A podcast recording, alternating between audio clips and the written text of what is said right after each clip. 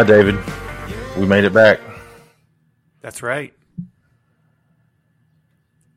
I think a lot of people expected us three episodes and done, but we're episode four. We had to do another one, hoping to get that big contract. That's right. Yeah. Well, Joe Rogan's done how many thousands? Fourteen hundred, I think, somewhere around there.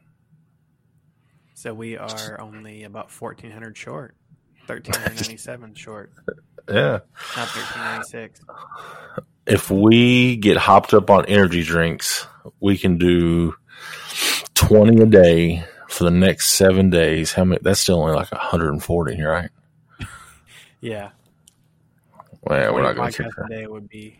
We could do like thirty minute podcasts. Joe Rogan's are like that was Three I hours. yeah, I didn't bring up last week talking about Joe Rogan, and and we won't stay on Joe Rogan too long this week, but I just think it's crazy that he does a. I don't have the patience to watch three hours of anything other than maybe football, but or listen to three hours of anything. So, props to him. Yeah, I lose. Like when we would do commentary at fights, after about the first hour, my attention span shot. Three fights in.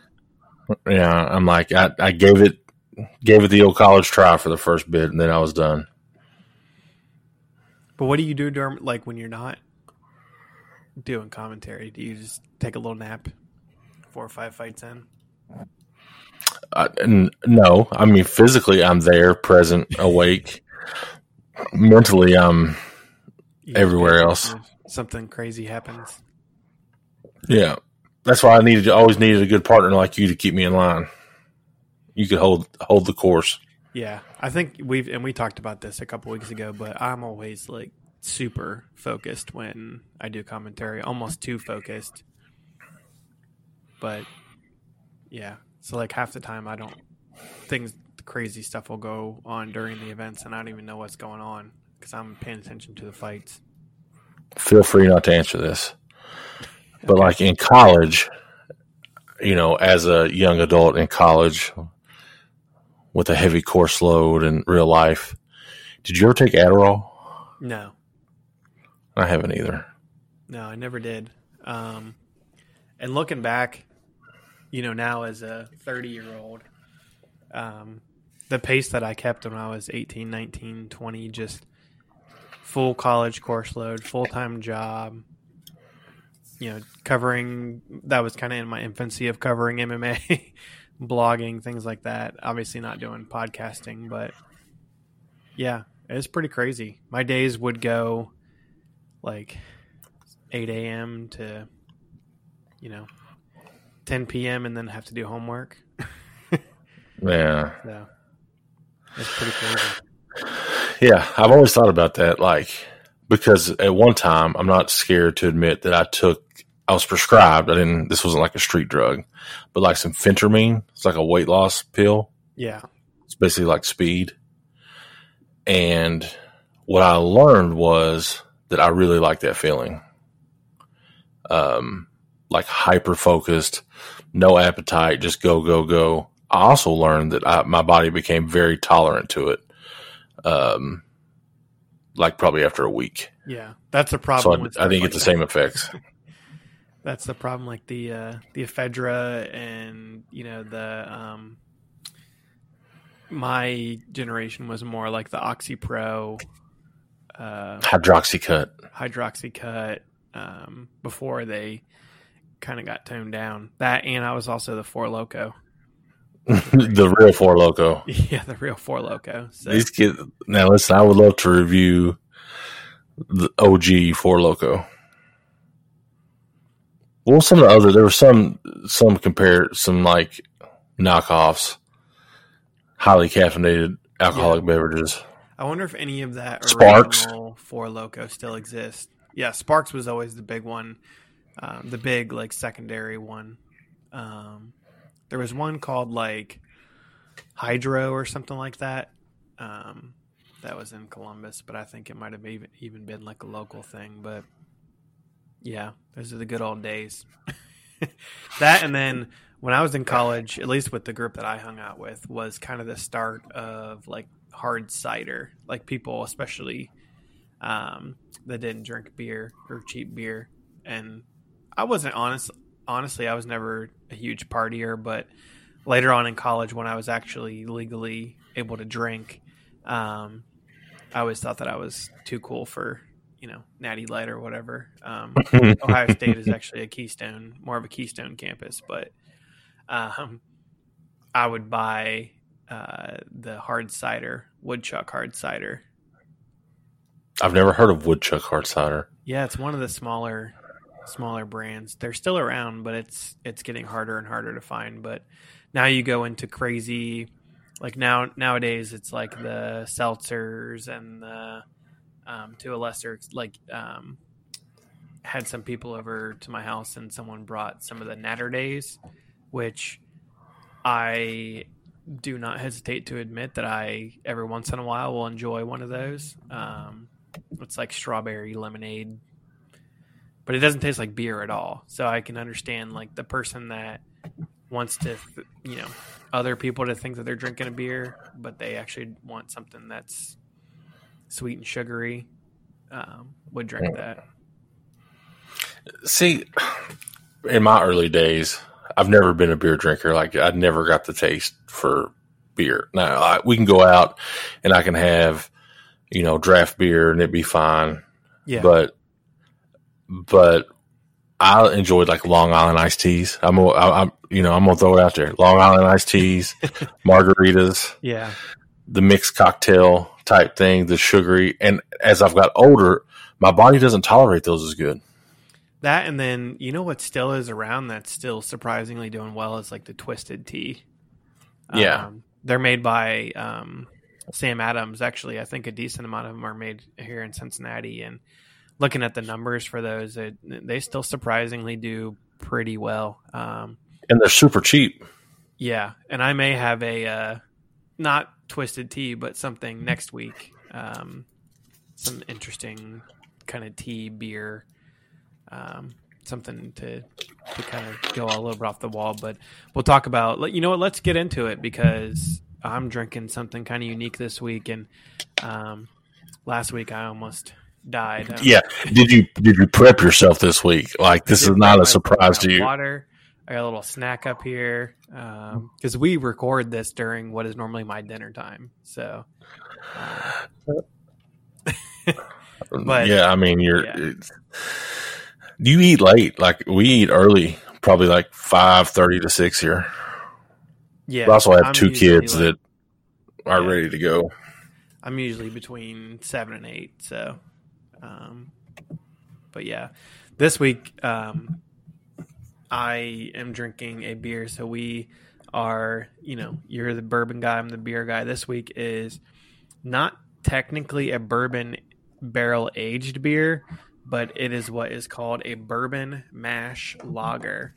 Uh, it's called Wave Maker by Fretboard, which is a brewery here in Cincinnati, and the beer in the mash is mashed with um, lager brewed with corn, barley, and rye.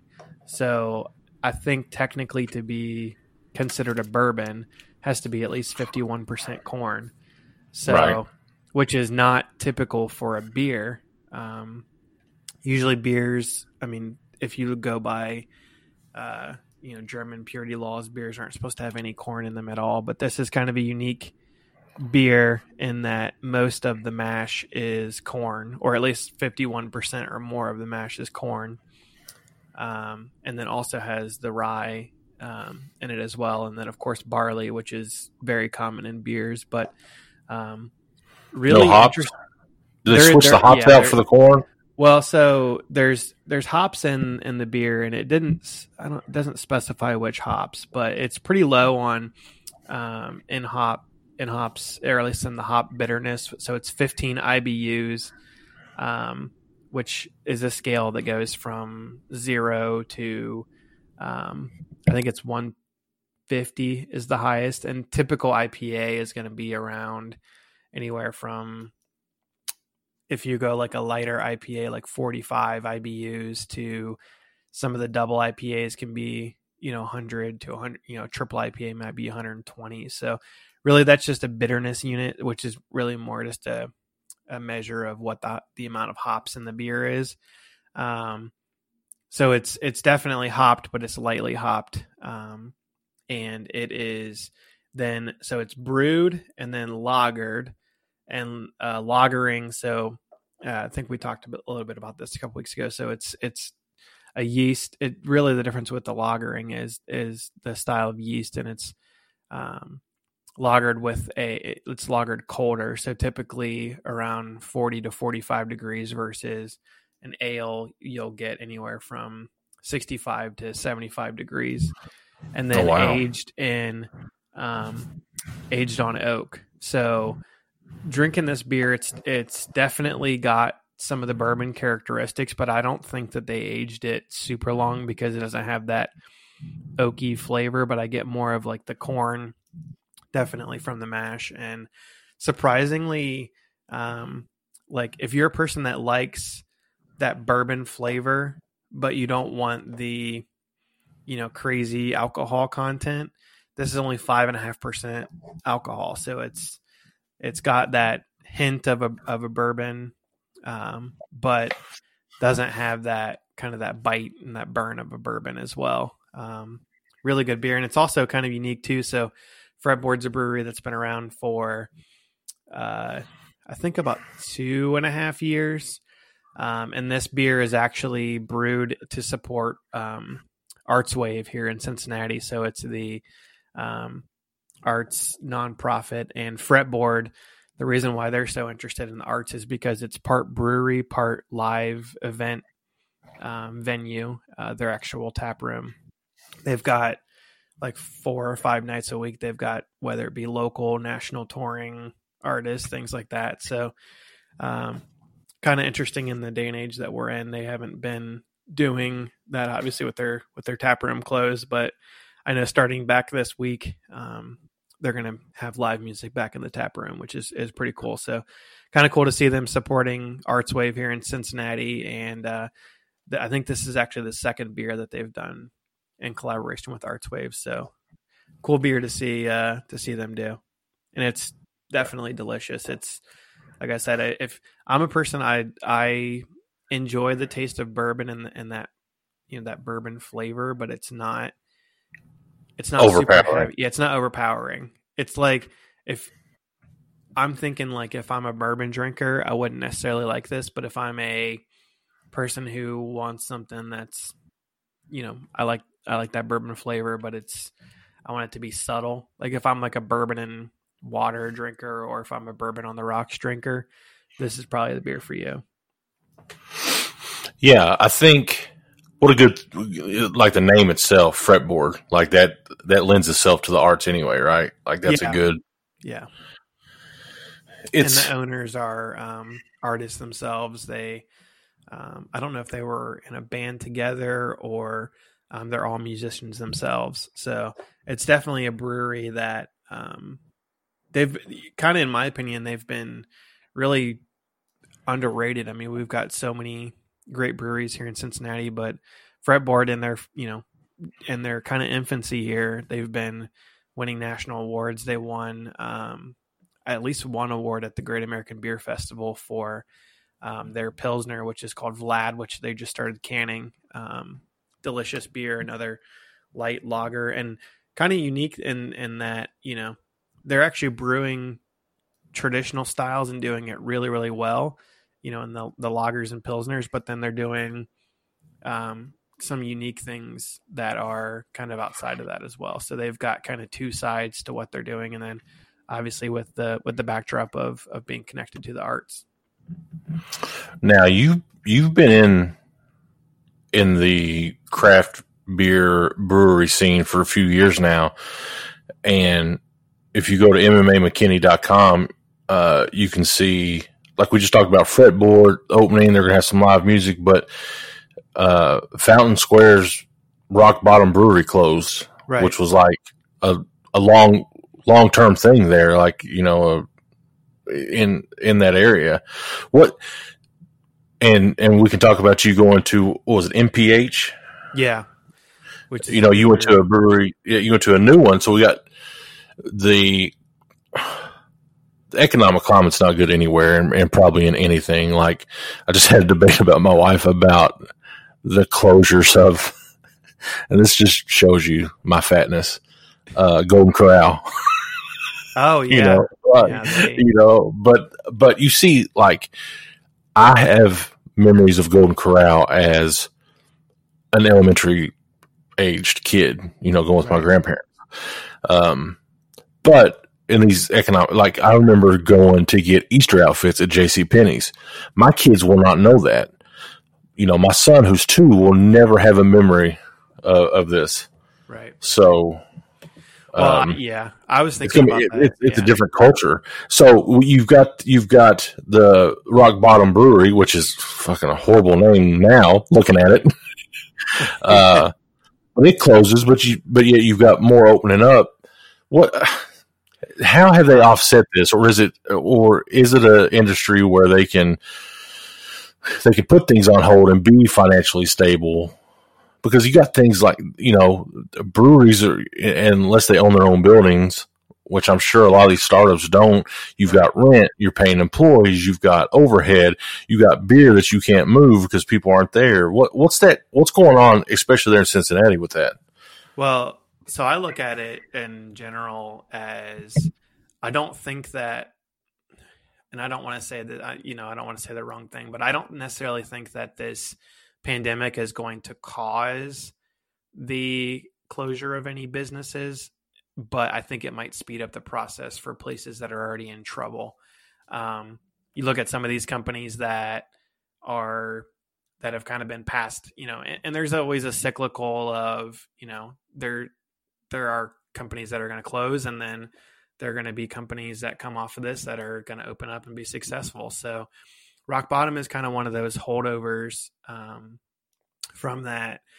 I don't know. And you're slightly older than me, so you probably are even more aware of this than I am. But the kind of first, you know, kind of boom of of craft beer in the late '80s and then into the '90s of of you know the brew pubs so you've got places like BJ's, you know, brew house that started then. Um, that's when like Goose Island, back in the day when tap rooms weren't legal. And so you had to actually open up a restaurant in order to um, be able to open up a brewery. So the brew pubs were really the first wave in the US of um, what had happened. And then um, a lot of these places really just didn't keep up with kind of the times. If you look at Rock Bottom, it's a chain of brew pubs. So they actually brewed beer in Cincinnati, and and they've got a you know some other places like they're in.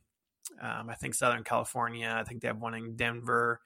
Um, they had one in Pittsburgh when I lived there, and it's a place that just doesn't connect as much with the local community. So here in Cincinnati, we have by whatever you know in greater cincinnati area we have you know 70 technical brewing licenses. Now not all of those have tap rooms but um, pl- probably around 50 places that you can actually go and have a drink. And there are so many options that if a place doesn't necessarily connect with the with the local scene like a rock bottom then they're going to start to get left behind. Um, and I know that they're a parent company, so it's the company that also owned um, Gordon Biersch, uh, which is another, you know, kind of chain brew pub that that didn't necessarily um, connect with the local, you know, whatever locality they were in. I that's what you're starting to see is a lot of these, um, a lot of the places that are not huge, but they're you know almost kind of regional, and people don't have sort of identity to where hey, I have to go to X brewery because I know the people that you know work there or whatever. So um, I think that's really what it is. It's I think it's really more speeding up the process, and I think that things are becoming, more, at least in in the in the brewery and a lot of the restaurant scene. I think things are becoming more and more local, and people want something. If they're going to go out, they want something unique. Um, and that's mostly speaking i think to millennials like millennials aren't most of them aren't necessarily going to go to an Applebee's or a Golden Corral or some sort of chain. I think that they're more apt to go to a place where the experience is part of you know actually going out and, and going to somewhere unique. I don't know, but you live in a smaller town where you don't have as many options and and most of the stuff there are chains. But I know that you also have some places that are locally owned and local, and and I think that you probably have a little bit more of a closer identity with with some of those places.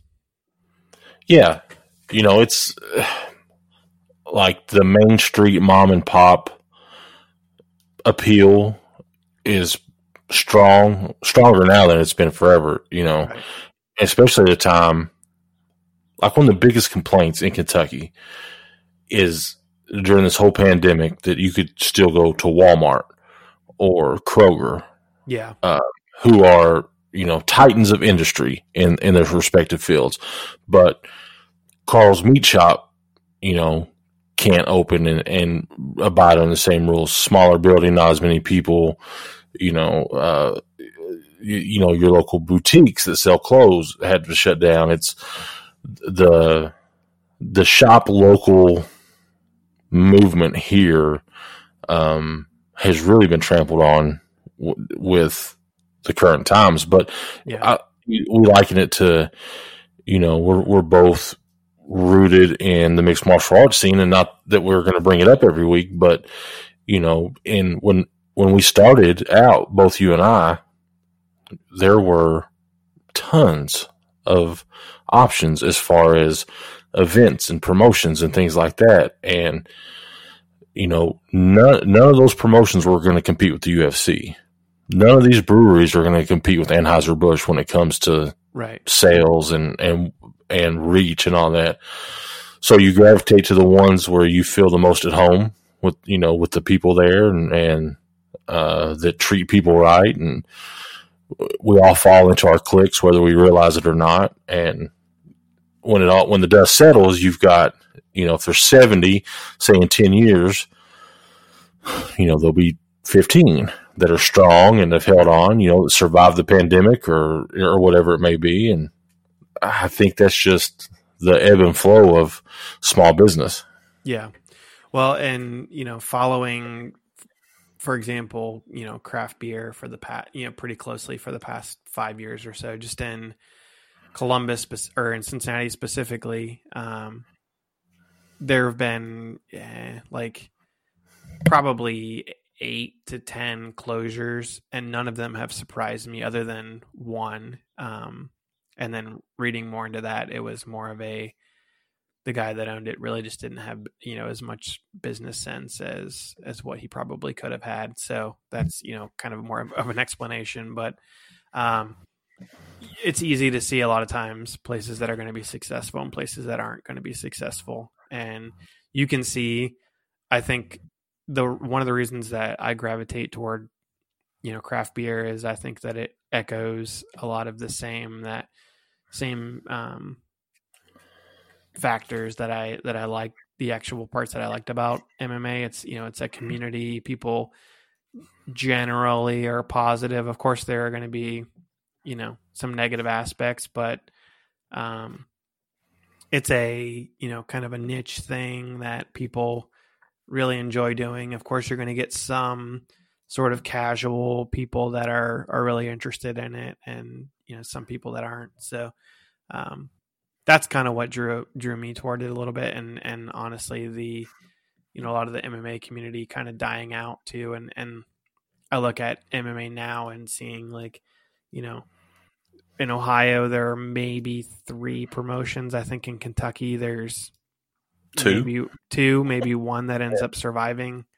Um, after you know everything is said and done. In Indiana, there's one, um, and it, it'll be interesting to see how things shake out. And you and I were talking a little bit earlier about you know a local promotion that's doing a um, an event with no fans and doing a pay per view only event probably in July and whether that's going to be successful successful or not and I honestly just don't see how a local MMA event that you know exists because fans show up, not because of necessarily the promotion or the promoter that's promoting, but because of the people that are fighting and physically selling tickets to the event.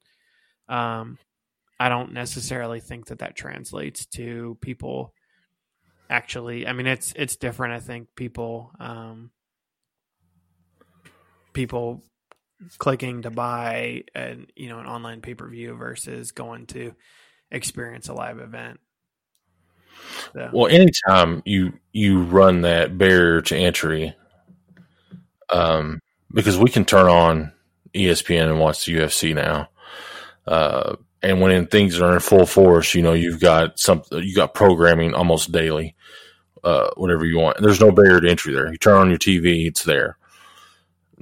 You so when you ask somebody to sit down at a computer, log in, remember their password, pay digitally.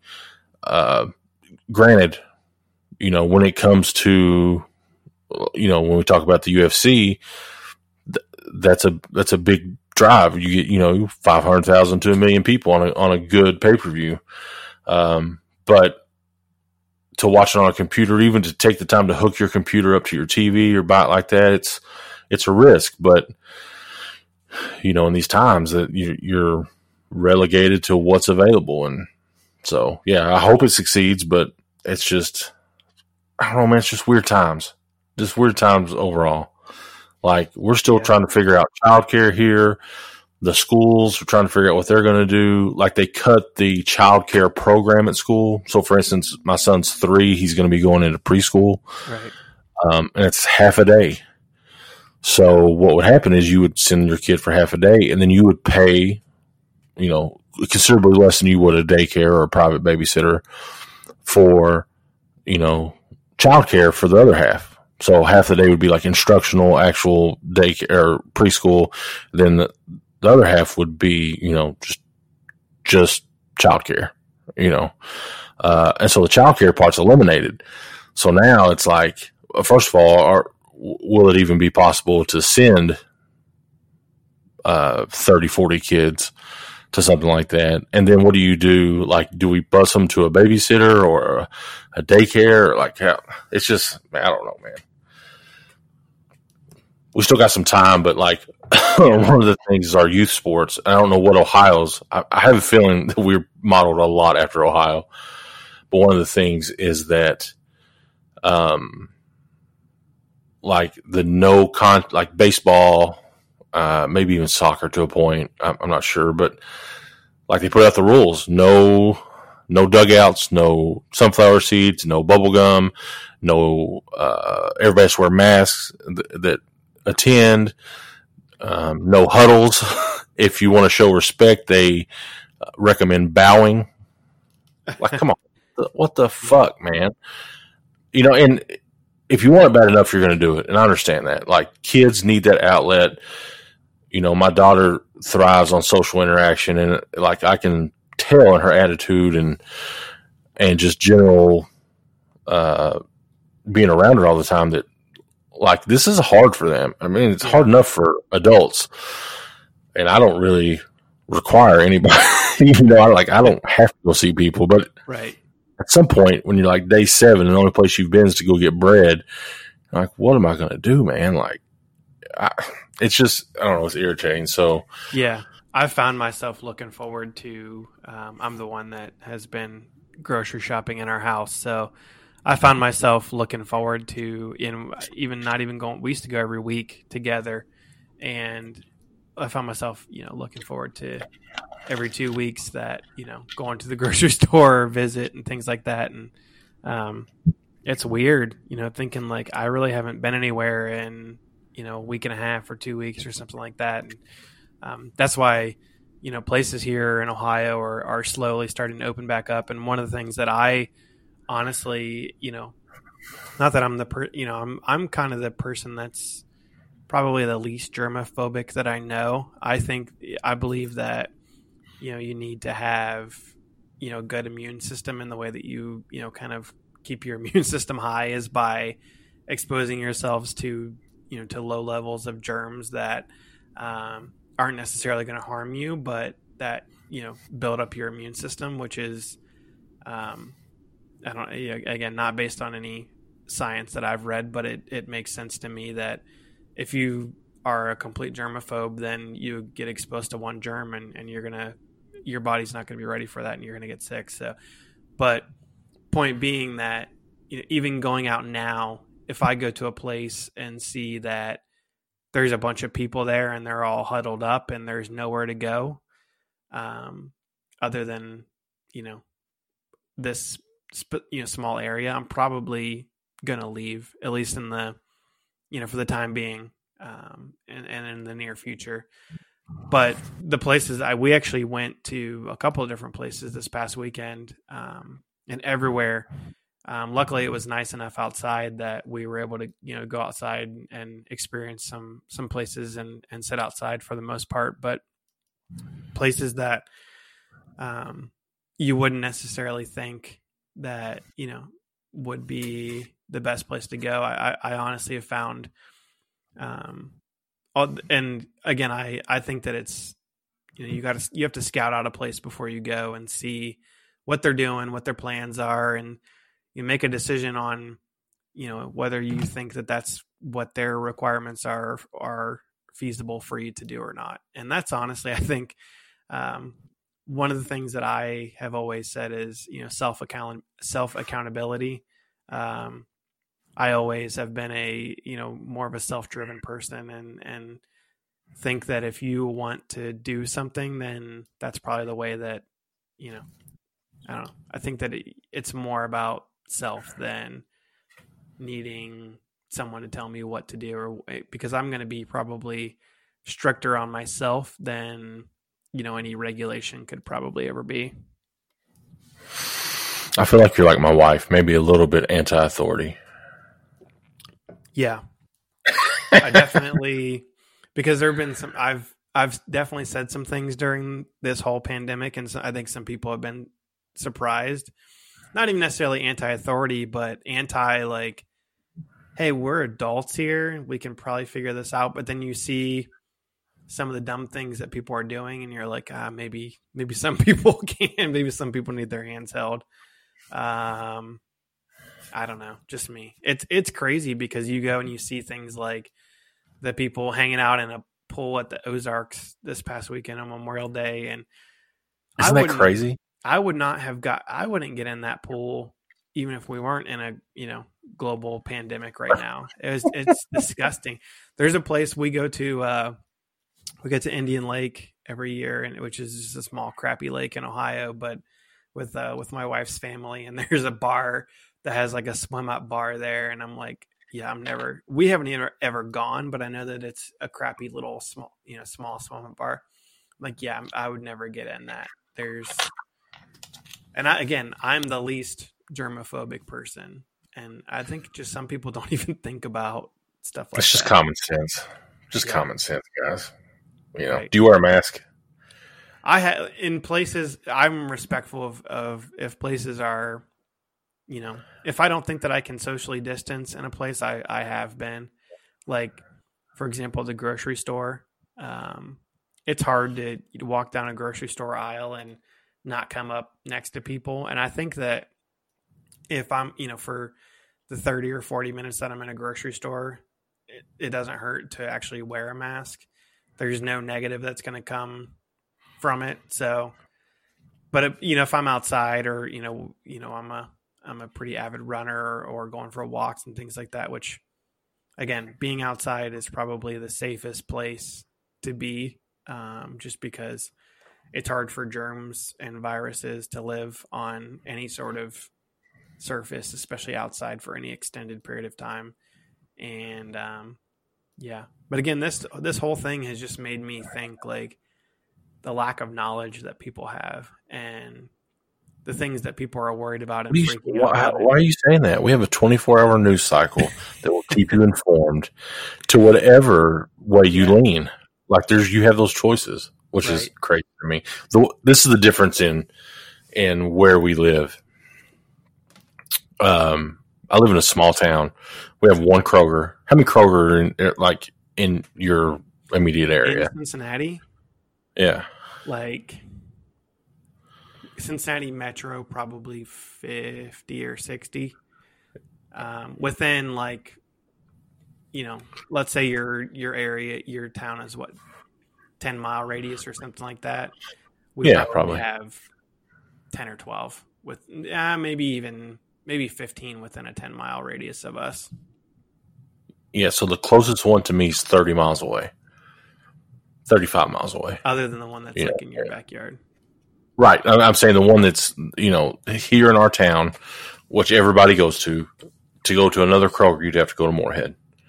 You know, if you want to go to another Walmart, you got to go to either Morehead or Winchester. So Right. one of the things that wearing a mask in the grocery store for me is people just see your eyes. So yesterday, no, I'm sorry. Was it yesterday? Tuesday. I get a haircut. So ha- my hair's cut, looking nice and neat. I wear one of the masks that's like a sleeve, right? So it goes Yeah. around my head, basically, you know, over my nose, covers my beard up, like neck up. like a biker. Yeah. Yeah. So one of the things that I found on two occasions were that people thought I was somebody else, or maybe I did know them and I didn't recognize them in their mask. Who I don't know. think you were? I don't know. We I was not I was not going to bridge that gap. You know, walking in the cereal aisle. Hey man, how are you doing, buddy? I'm doing great. How are you, man? I'm yeah. You know, you staying know safe? ate Cereal. Yeah. How's your family? Well, family's good, brother. Man, you take care. You take care too. Walked away, not a fucking clue who this person I don't know was. who That is. Didn't recognize the voice. Didn't recognize the tattoos. Did, I'm like, I don't know who that was. Maybe if they, maybe they hadn't got a haircut and I just didn't recognize. I, I don't know. Then a lady, hey, how are you? I'm good. All right. And maybe she was just being friendly, but looked at me like I should know her. Didn't know her. Um, that probably doesn't happen in Cincinnati for you, does it? Not as much. Um, we, I mean, Oh, every hey- once in a while. Oh, hey, Brad Pitt, is that you? Oh no, it's just Yeah. David McKinney. We have. I mean, de- there are definitely times when I go to the grocery store and I see people that I know, but it's not like it's a small town where everyone is supposed to know everyone, um, sort of thing. But yeah, that's funny. Um, It's like Cheers around this joint. yeah, What Well, about you- you- what about yeah. some bourbon? We got some bourbon news. yeah. Before I get into my bourbon, let's talk about the heinousness of introducing a two hundred dollar bottle of Tennessee bourbon. Now, bourbon is not limited to Kentucky Right. by any means. You can make you legally can make bourbon if it's bourbon, it has to be made in the United States. It doesn't have to be made in Kentucky, but it has to be made in the United States. Um, Peyton Manning and his brother are gonna, whi- which it's kind of not fair. Reading the article, they bought like some cask of old bourbon and are gonna market it as that. You know, they they didn't they didn't buy a distiller or anything. They just bought some bourbon and they're gonna slap their name on it and uh, honestly, they probably have no idea how it tastes until they crack. Until they, Well- I mean, I'm sure somebody has. Is that But- common? I mean, I know that it's like I've No. seen people like, for example, um, Matthew McConaughey is part of um, the ownership group of Wild Turkey. So, other than that,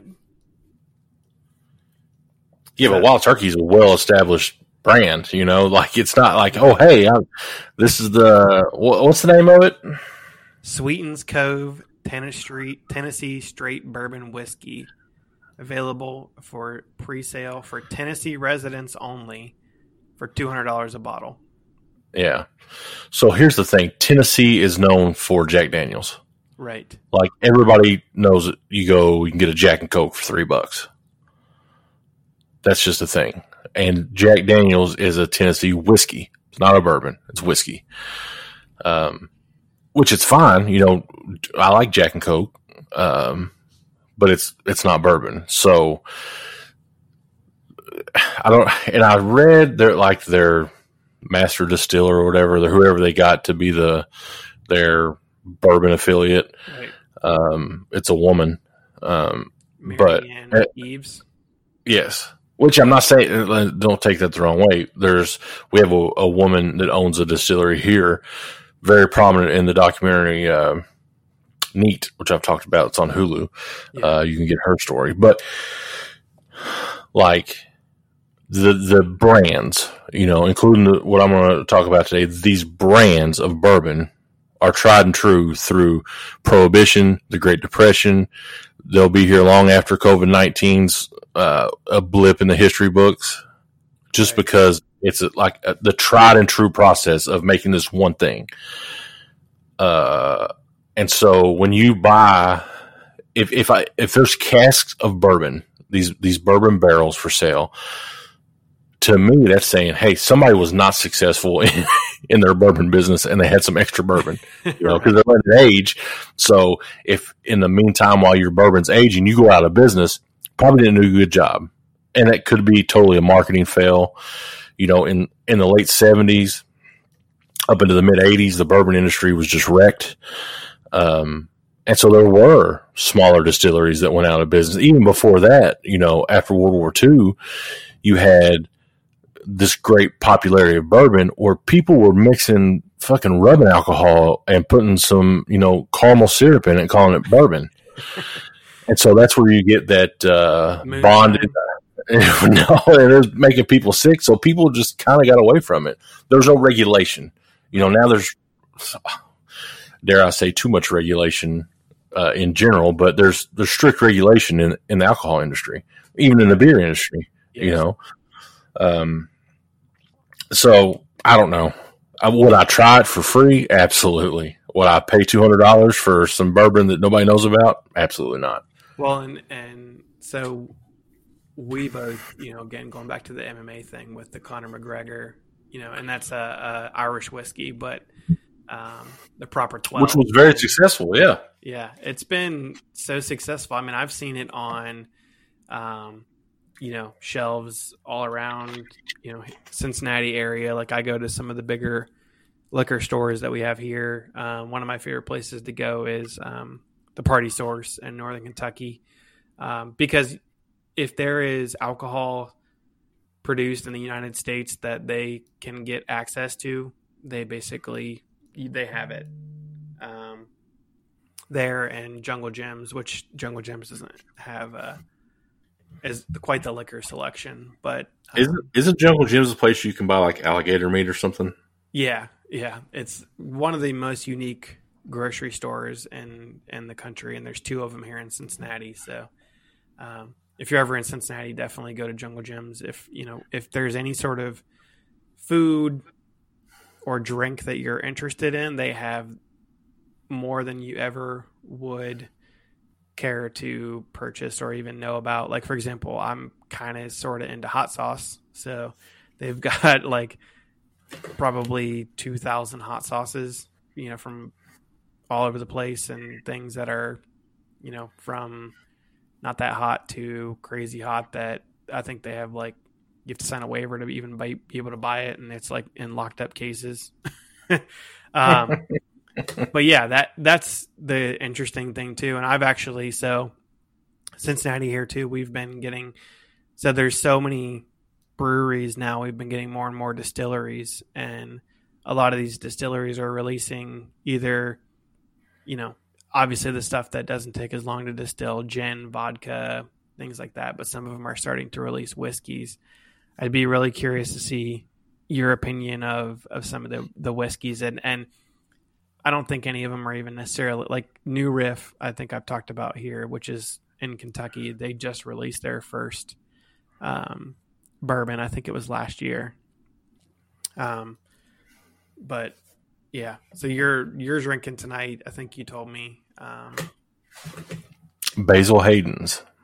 Yeah, which we talked about. Which is which is a spicy rye. Yeah, and because you you talked about the rye, I thought having tasted the last two what what for my sensitive palate, what would be the difference? And it's it's not that not that different to me. Um, it does have like that. You don't get like a spicy rum. You can like it's it's not spicy as you would judge your food, but more like a like a um, not like a peppery spice. You know, yes, yeah, something like that. And so I like to like dig into it, and it it's a comes from Clermont, Kentucky, outside of Frankfort, and it's a it's in the Jim Beam family. uh, you know, and it's it's one that's been around. It's like the presentation, just getting the bottle. It's got a nice little bow tied around it. It's got like a belt on it with the pH, you know, but Yeah. it's reasonably priced. Like I got it at Kroger for like 39 bucks. Um, you know, and it's, it's artfully aged to taste. Um, so it, it- it's a, it's like the sophisticated uncle of Jim So Beam. aged for how long does it say? Uh, well, there's a couple. Like r- right now, they're really pushing the ten year old, which they had that, um, and it was like twenty dollars more expensive. So the ten year old Basil Hayden, and it's got you know it, it's the the rye. Uh, it's a black label. the one I got is the uh, like the white and gold. Yeah. Um, So but it's one of those that like you can this is not one that i would sip on this is probably one i would mix and which is my preference some people may just you know put a block of ice in there and and sip on it but for me it's one that you know i would probably whereas like maker's mark which is a great mixer that you know that sometimes that'll even be like your house bourbon that they do their mixers with yeah. but you know, I would I would like it with something dark, Diet Coke, Coke, Coke Zero, Pepsi, what you know, whatever, Dr Pepper, however you take it. Uh, Basil Hayden, something that's really good with Sprite, um, Oh. or Seven Up, you know, Yeah. uh, which look, gives it, yeah. it that bubbly. You know what I mean? Like not not like a champagne bubbly, but like the carbonation and the and the light color and that more um, fruity taste. I think goes better with the rye because, like I said, it does have that hint of spice to it. Yeah. So it's gonna, for me, it just tastes better with something clear. So looking at Basil Hayden, so it's considered the it's the lightest bodied bourbon whiskey in the in the Jim Beam family, small batch family, which is also Knob Creek, Booker's, and Baker's. And um, the one thing to remember too is that even though it's considered a quote unquote rye bourbon, it's still to be considered bourbon has to be at least 51% corn in the mash. So you're still going to get that corn bourbon flavor if you're a bourbon drinker. Um, but yeah, so the, it looks like a lot of it is, you know, and, and it's also on only 80 proof, so 40% alcohol. So it's a little bit on the lighter side for a lot of what you would expect with. Um, Yeah, make no mistake though, it'll get you drunk. yeah, Um, a couple of those. but with you know when you like some of the characteristics if you're new to bourbon that you're always going to taste and this is you know if you're your uh, hipster of hipsters will tell you this and anybody that's just drank bourbon will tell you this you're going to taste the char you're going to have a smoky charry taste to it you know um and, and if you want to know like how that comes out it's just like put a little water in it. Like drink a little water, drink the bourbon, then maybe sprinkle a little water in there, and you'll get it'll actually, you know, if you test that, it will be a different taste. You'll have it. You'll be able to get that once you get that burn off of it.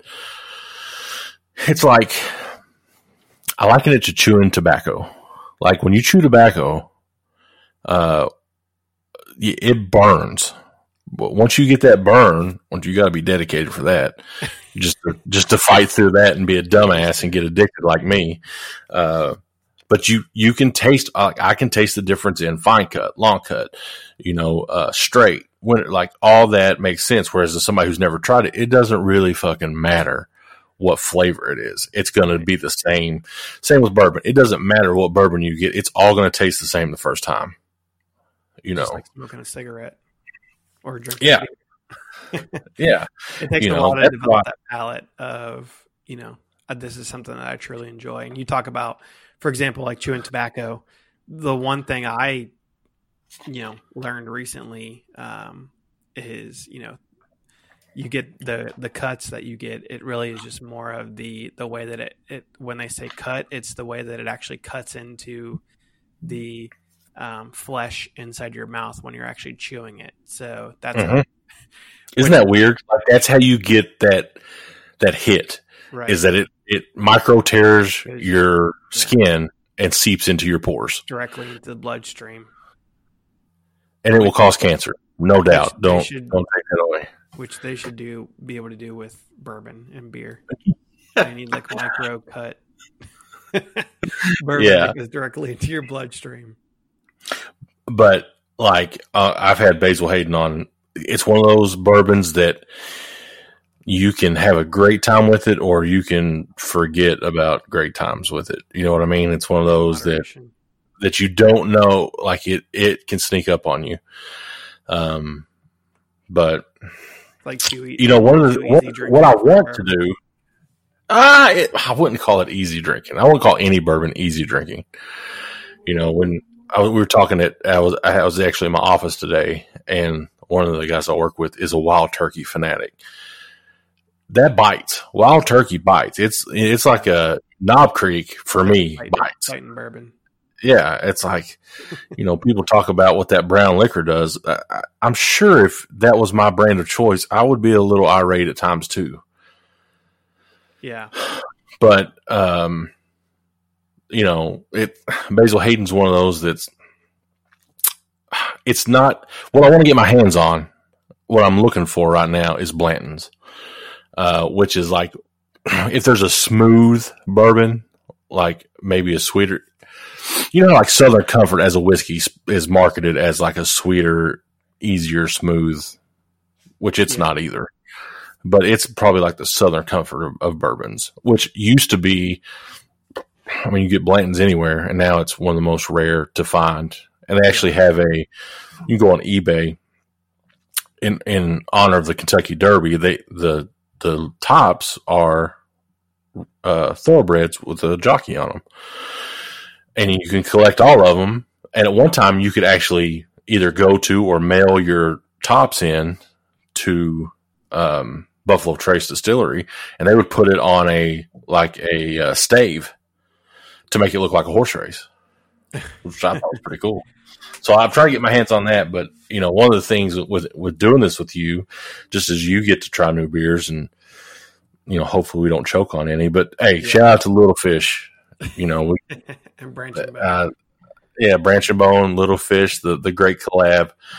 Uh, I saw David sent me a picture of the bottle. I was like, wow, like that's oh, it just like marketing and presentation is a big thing to me, and th- things like that don't change in the bourbon industry. They are what they are, but in with beer, you know, crazy labels and bottles and all that. Uh, yeah, it's interesting to me. That's always yeah. So um, we also had a discussion earlier this week about um, you know you were saying the most expensive bourbon, and I was talking about probably at least what I know as as the most expensive beer is probably um, Sam Adams Utopias, which is for a twenty, I think it's twenty eight ounces bottle. Um, is about 210 bucks a pop and it's 28% alcohol um, which is what 56 proof um, and it's that definitely is the beer itself is more of an experience um, i had some on on new year's eve 2020 uh, or new year's eve 1919 2019 going into 2020 um, Mm-hmm. How'd that work out?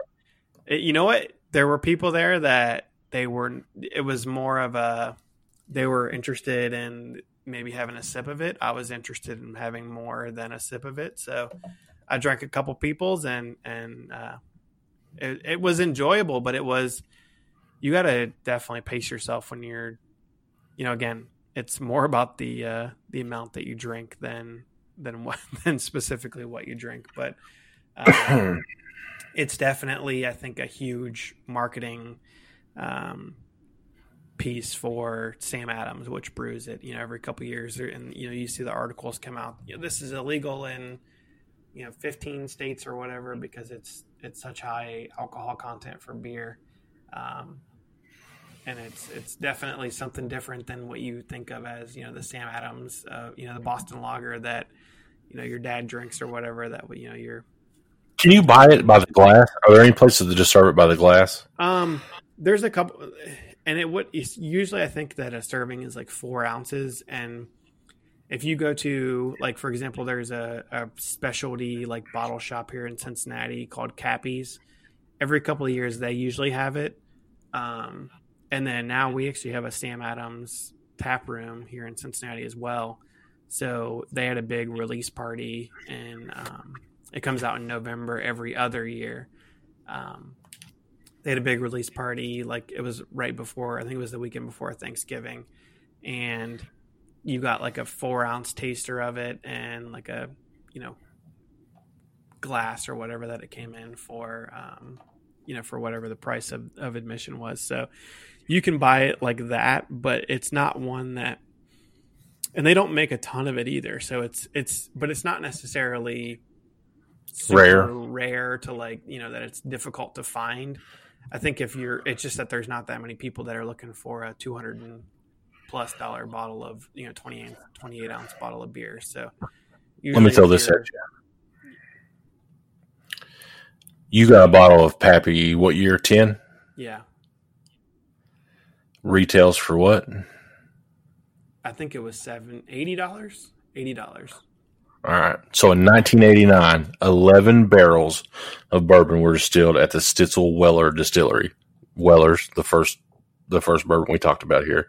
Yeah um, when they were acquired by Buffalo Trace. Weller's is the cheap version of Pappy, by the way. Same, it's made the same. Right. Um, so in 1989, 11 barrels were at the Stitzel Weller, moved in 2002 to Buffalo Trace. In 2014, moved to stainless steel tanks, which now 710, 750 milliliter bottles of Pappy Van Winkle 25 year old. Okay. You can buy bottle number 207 of 710. That's the only one I can find. How much? Give me, shoot me just off the top of your head. What do you think? 25 uh, year old. $1,500. This is at nationwideliquor.com. All right. Okay. And this is in a beautiful case, um, beautiful packaging with the traditional Pappy label. $26,999. So if That's there's crazy. any sponsors out there that would love just to get your name, I'll get it tattooed on my back. If you would buy this Pappy Van Winkle, we will drink it in a Facebook Live, the whole bottle, uh, and then just never do another podcast. And then we're done. You couldn't. You could. How do you top that? You know, we. I think we did. Hold on, I'm gonna sneeze. So they've got. You can buy. Uh, I mean, decent amount of pappy on on uh, on that website, Nationwide Liquor. You can buy a 23 year old bottle for 4,700 bucks, which is a steal. Bargain prices, guys. Nationwide Liquor. But that's the when you look at you know you, you say that the Utopia is not super rare when there's only 710 of anything, whether it be a watch, bottle of bourbon, right. pair of shoes, it auto whether it's good or bad, it automatically increases that value. Right. I completely agree with you. I was listening to a you know how this the videos play on Facebook nonstop and it's just yeah. against this video of a watchmaker talking about, you know, like hip hop artists and movie stars and their watches with, and how diamonds are a waste. They really don't add value. And that I can't remember the watchmaker's name, but made one solo watch for Jay Z that if he wanted to sell would be worth eight to ten million dollars because there's one of one. It's only one exists in the world. Nothing like Jay-Z it. Jay Z bought it or had it made. I don't whatever it is. I don't know. Uh, before we go, I wanted to talk about this. I mentioned this to you because in the culture that we're in, whether it's the bearded community, you know, everybody like everybody's pigeonholed into that hipster type thing. Like you have your like lumberjack bearded guys, then you have like, no offense, your craft beer beer. You, there's like there's that you lump those guys in together, whether you mean to or not. One of the things is tattoos. You don't have any tattoos. I have six, uh, and I'm about to get seven. What you know, as as much younger than me, and I just recently started getting more as you know in my late thirties.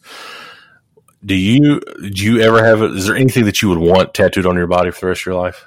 So my line has always been, um, there hasn't been anything that I've liked enough in life to get tattooed on my body, but that has changed. So obviously not married, but I would never get anybody's name tattooed on my body, whether they were related to me or I was married to them or not. But probably the one thing that I would Mhm. get is my dog. Would you like a portrait or their names? Yeah. Probably the portrait. Um, I would be so worried though that it wouldn't look like the actual dog, and it would look like I always see, for example, like the Like Like tattoo on- fails. like on no, just even like the stuff like on you know because Instagram and Facebook know that I have dogs, so it's like get your dog's name on you know a T-shirt or whatever. Like you can get like you know your dog. The funny thing where it's like you're you wear a T-shirt of your dog, and then your dog wears a T-shirt of your face. Um, Right. I'm with stupid. right so that probably would be the the the the thing that i would most likely get on my body like i would get a, a portrait of my dog but that would be probably the only thing Wait, just for complete transparency, you have two dogs. right Do we want to talk about the bitch of the dog, the other one you got? she Willow. is- yeah, Willa. What's her name? willow Yeah. Willow's a mean, like, loves David and Angie and maybe some other people. I don't know. Does not like me at all. Yeah. Which is good. us and you know? my future sister-in-law who is just i mean everyone loves her mz i don't know if you've met her but I did at um, your wedding. Yeah. So that's those are the three people. She's just super defensive and we went to high end professional training with her and it's she's like these are my people like we rescued her and she's like these are my people. I'm not letting anyone get in between. you know, she will protect us with her life, which is kind of That's kind amazing. of amazing to think like Yeah. but she doesn't realize like most 99.9% of the time she doesn't need to protect us with her life Uh, the mailman is not a threat, Willow. right Yeah. So, being quite a bit younger than me, I know a lot of people your age and younger and starting younger and younger in life have gotten tattoos. I got a tattoo right after I turned 18. Uh, well, not right after. It was after I graduated high school. But, you know, I was going to play college football. It's not one of those sports like basketball where you could get like your arms sleeved up and all that where people could see it. Nobody can really see anything in a football uniform. Like I wasn't going to get anything below my elbows. So I got something on my leg. And it was one of those things I generic generically picked it out. Uh, follow. Well, no, I got a sun, like a tribal sun on my leg. Then I got the tribal armband after that. Or, I'm sorry, on a whim and a very low budget, I got some weird little tribal thing on my arm, and then I got the armband underneath of it. So, uh, it, I don't know. So then I'll go like 20 years, not 20, yeah, 20 years without getting a tattoo. And so then I start this Norse theme on my leg. And so it's kind of like when I think about it, uh, it, the first three didn't mean anything to me, right? yeah As far as like connecting to me. And the Norse thing is like I have like the Norse hammer of Thor, uh, Molinar or whatever it's called. And it doesn't look like the Marvel hammer. It looks like a Norse hammer. Um, for like strength and all that. Uh, and then as like kind of an homage to my father, I have Odin's uh, helmet with, with his face on my shin. I have the compass, you know, the Norse compass on my leg. This is the way you always find you always find your way home.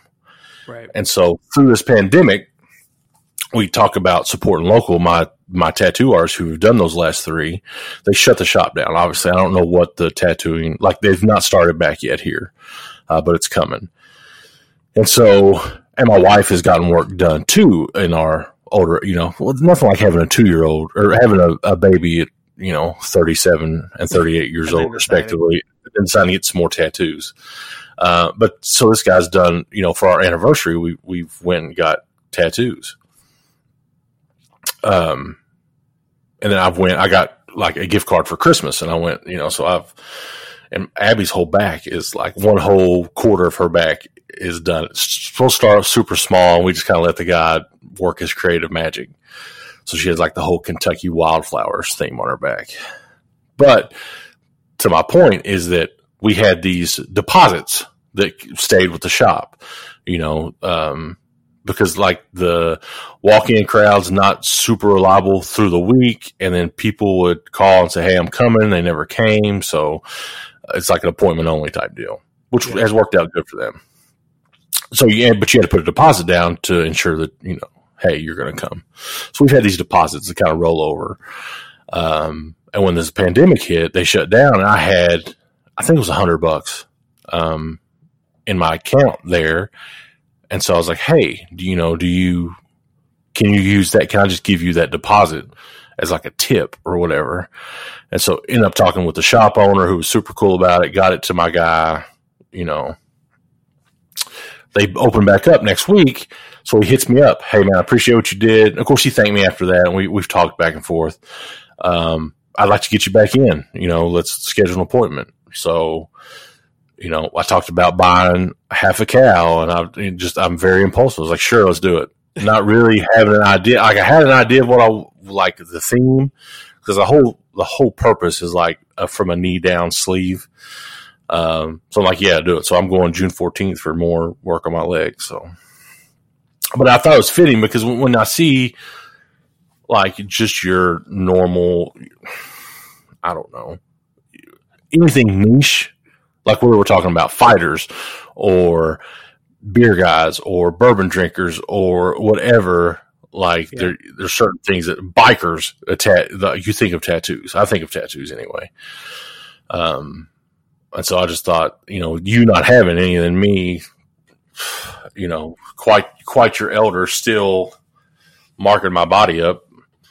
Uh, like, what's your thought? Because I'm sure when you go out to brewers, you see tattoos, and we see We've seen uh, some bad MMA tattoos. I think people would mostly just express themselves in different ways. And for some people, that's tattoos. For other people, that's social media. For people, that's, you know, clothing, their way that they wear their hair, things like that. And that's honestly one of the more, you know, one of the more fascinating things I think about just life in general is is the way that people kind of find a way to uniquely you know express themselves. And i've never again never been a fan of tattoos for myself and never really cared about even tattoos on other people but it's always been i thought it was like hey that's that's interesting that you have something that you want to put on your body. So. Yeah. People Angie, in arts? No I'm thinking about getting into tattooing. I can't draw, but I feel like I can trace pretty good. Does that count? you could trace someone's tattoo. So this week, drink you some. Uh, go to Kroger. It's where really one of the only places I have for bourbon right now. Um, and their selection's good. So I'll keep. What's awesome is like I'm starting this collection. Usually I'll just have a bottle. We drink it. We get new. And now I have like a variety. So when the time comes to have a social outing or social get together here, like I can offer a sampling selection, which little which is kind of you know might sound corny, but like hey,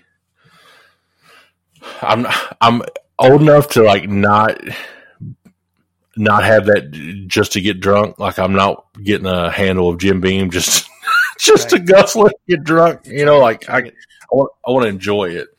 So now I've got uh, my Weller's is almost empty though because when I started that, that was what I had gotten for my birthday. Um, and so it's about gone. Uh, and I'm sad because it'll be super hard to replace. But Four Roses, Basil Hayden, um, what's the other one? Weller's. Weller's, yeah. Yeah. So we didn't. Yeah, we didn't. We didn't do one on the first one. Yeah.